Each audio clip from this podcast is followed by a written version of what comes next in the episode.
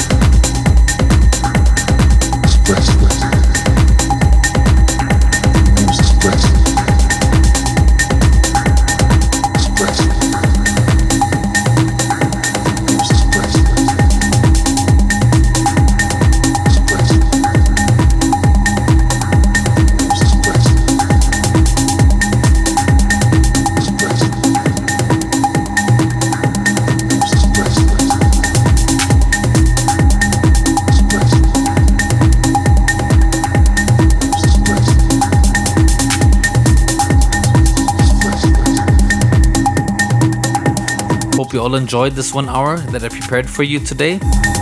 Make sure to check out Tronic's 400th release, which is an electro album called More Than Machine. Really, really good.